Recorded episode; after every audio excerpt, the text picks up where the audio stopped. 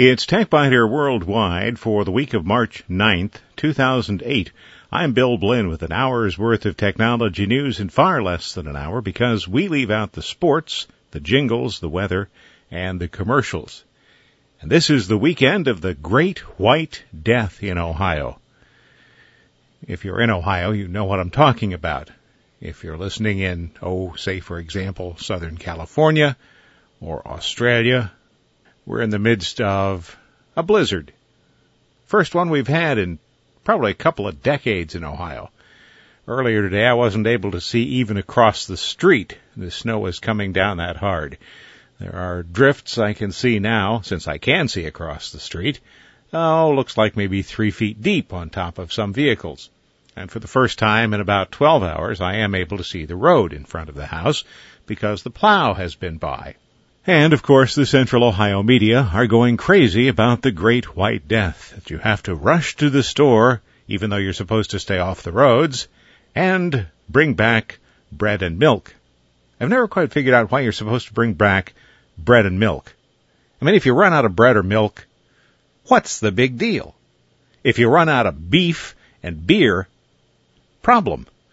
So when you make a run to the store prior to the bad weather, bring back some beef, maybe some cheese, a little wine, and some beer. Lately I've been having a case of what I would call deja vista vu. Maybe you remember Windows Millennium Edition, ME. Heavily promoted at the time when it was introduced, but within a couple of years, Microsoft admitted it was a bad operating system. In fact, one Microsoft employee told me that it was the worst operating system that Microsoft had ever developed. Well, the feeling of deja vu that I have concerns Vista. As much as I like Vista's Aero interface and some of the operational features of the operating system, Vista's sharp edges continue to cut me frequently. You know that I have been undecided about Vista for months, hot one week, cold the next, and I have felt bad about that because I haven't been able to make a firm decision.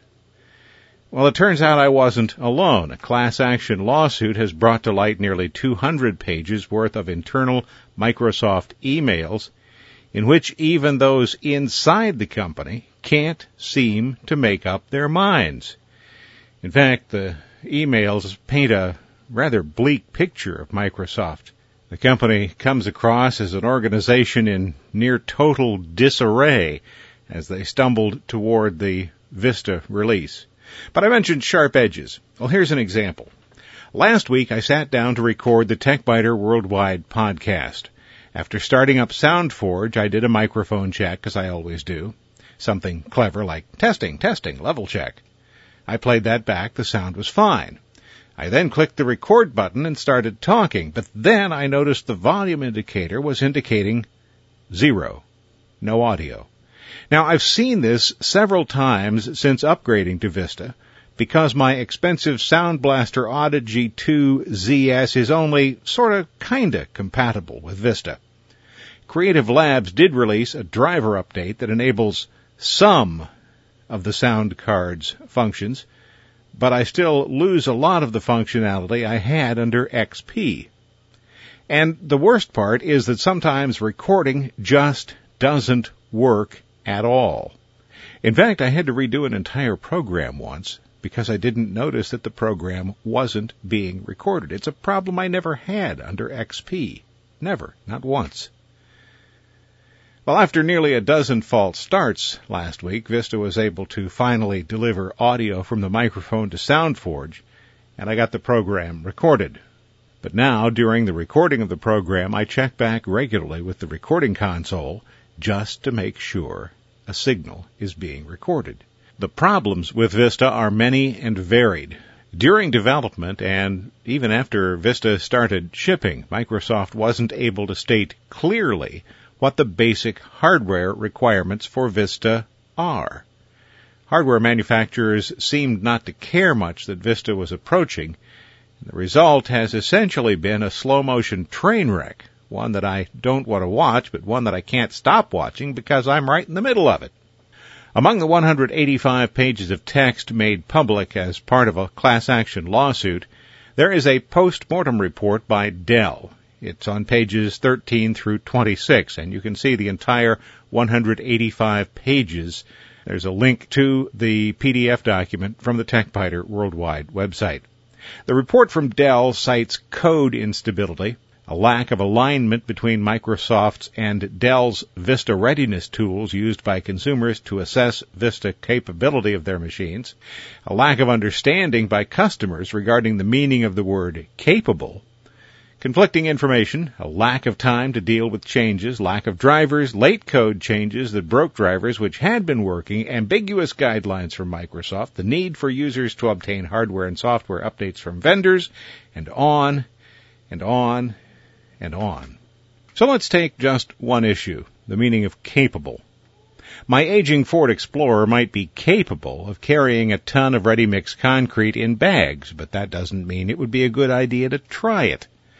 When a PC is shown as capable of doing something, this means that it meets the minimum acceptable requirements for running the operating system or the application.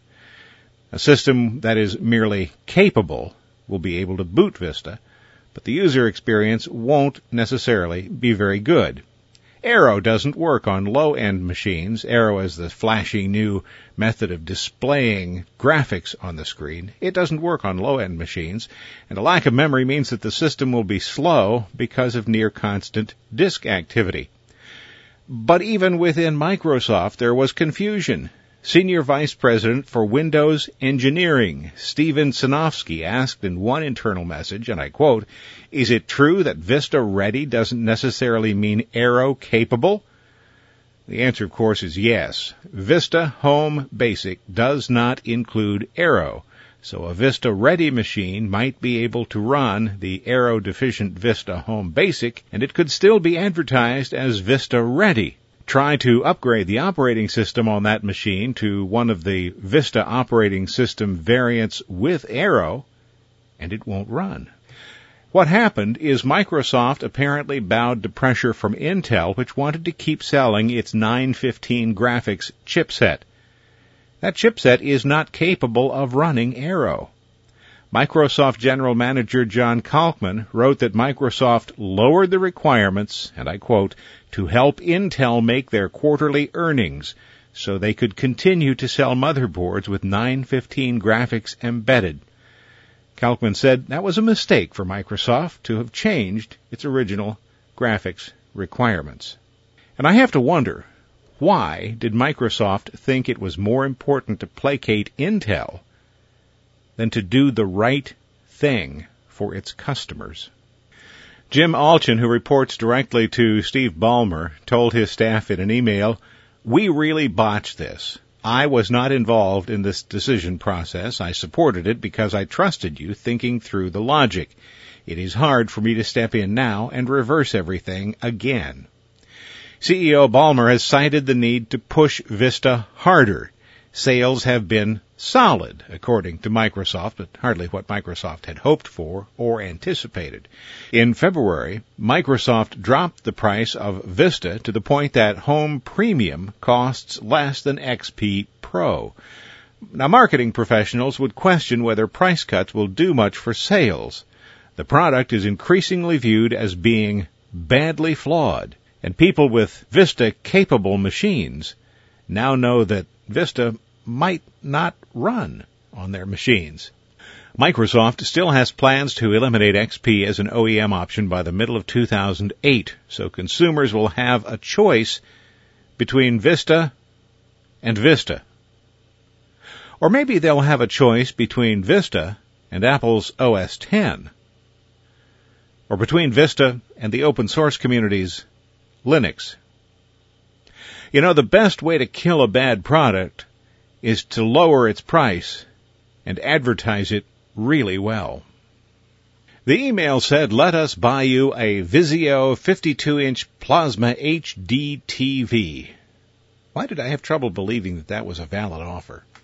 Well, the first clue is that the address it claims to come from is ptp at xxhgh.plankacalvin.com. The second is there was some small print at the bottom of the message that said it wasn't valid in Ohio. Well, you already know the drill. Typically, I'm going to want to know where the link is going to send me. Now, there was a graphic that showed several different links. There was a link for where I could go if I wanted to take them up on the offer. There was a link that I could go to if I wanted them to stop sending me messages. Both of those links went to the same place.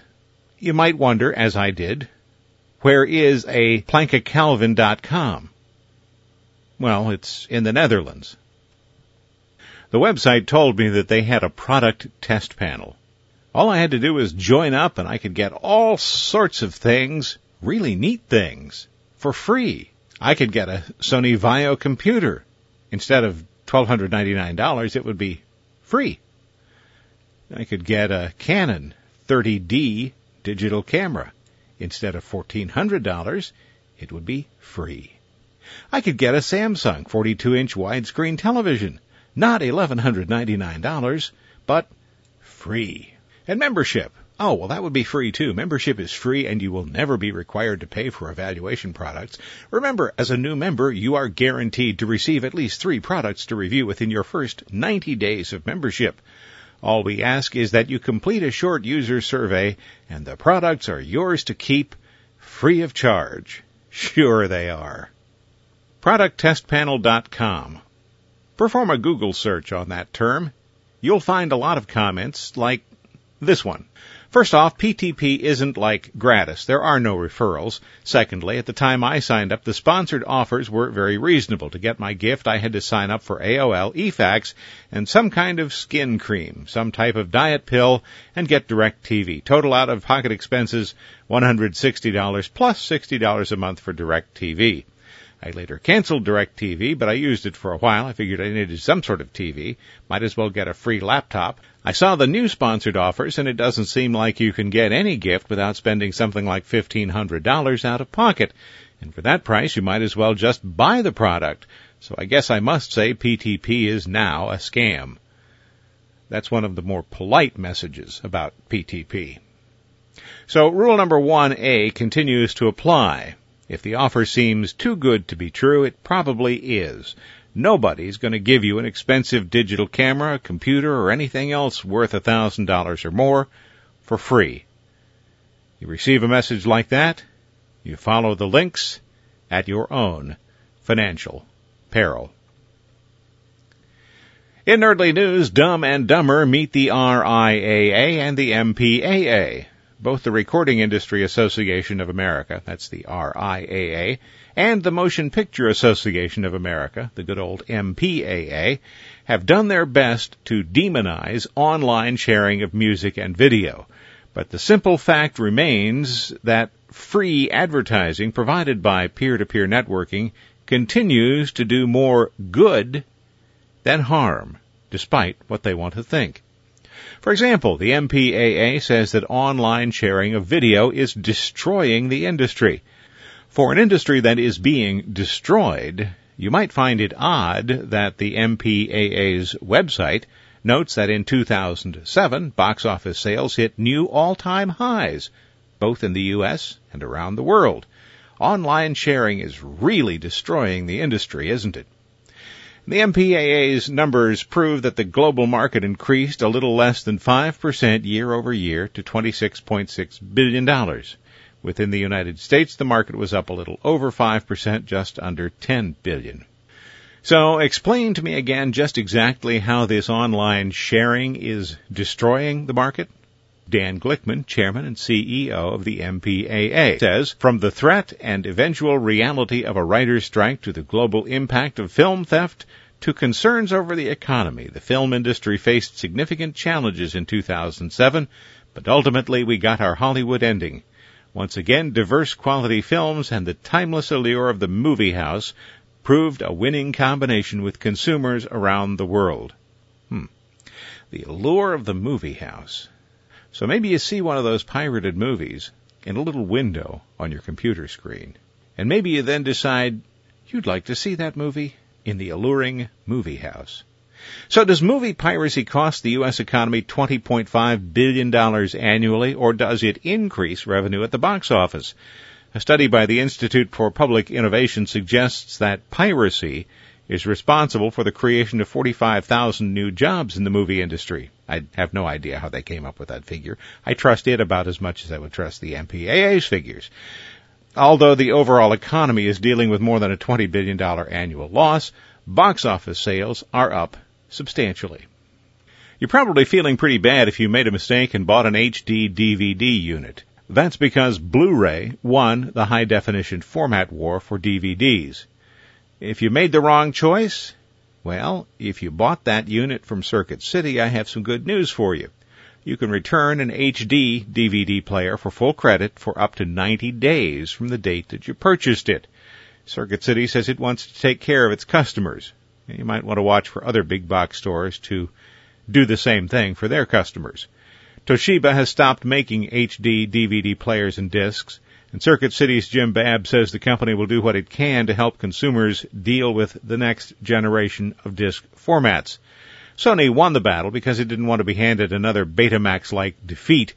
Betamax lost out to VHS in the 1980s when consumers voted with their wallets for the technically less adept but cheaper VHS. This time around, Sony Pictures, Walt Disney Company, Warner Brothers, 20th Century Fox all selected Blu-ray. Well, the good news is that the decision has been made for you.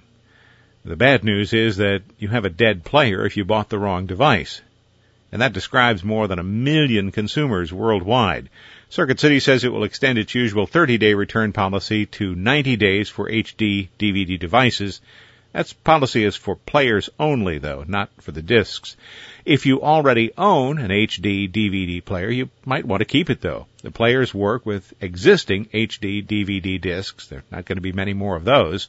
They also improve playback for standard DVDs, though. So for that, it might be worth keeping. And that's it for this snowy weekend in Ohio. Thanks for listening. This has been TechByter Worldwide for the week of March 9th, 2008. I'm Bill Blinn. Check out the website, www.techbyter.com, and you can send an email from there. Thanks. Bye bye.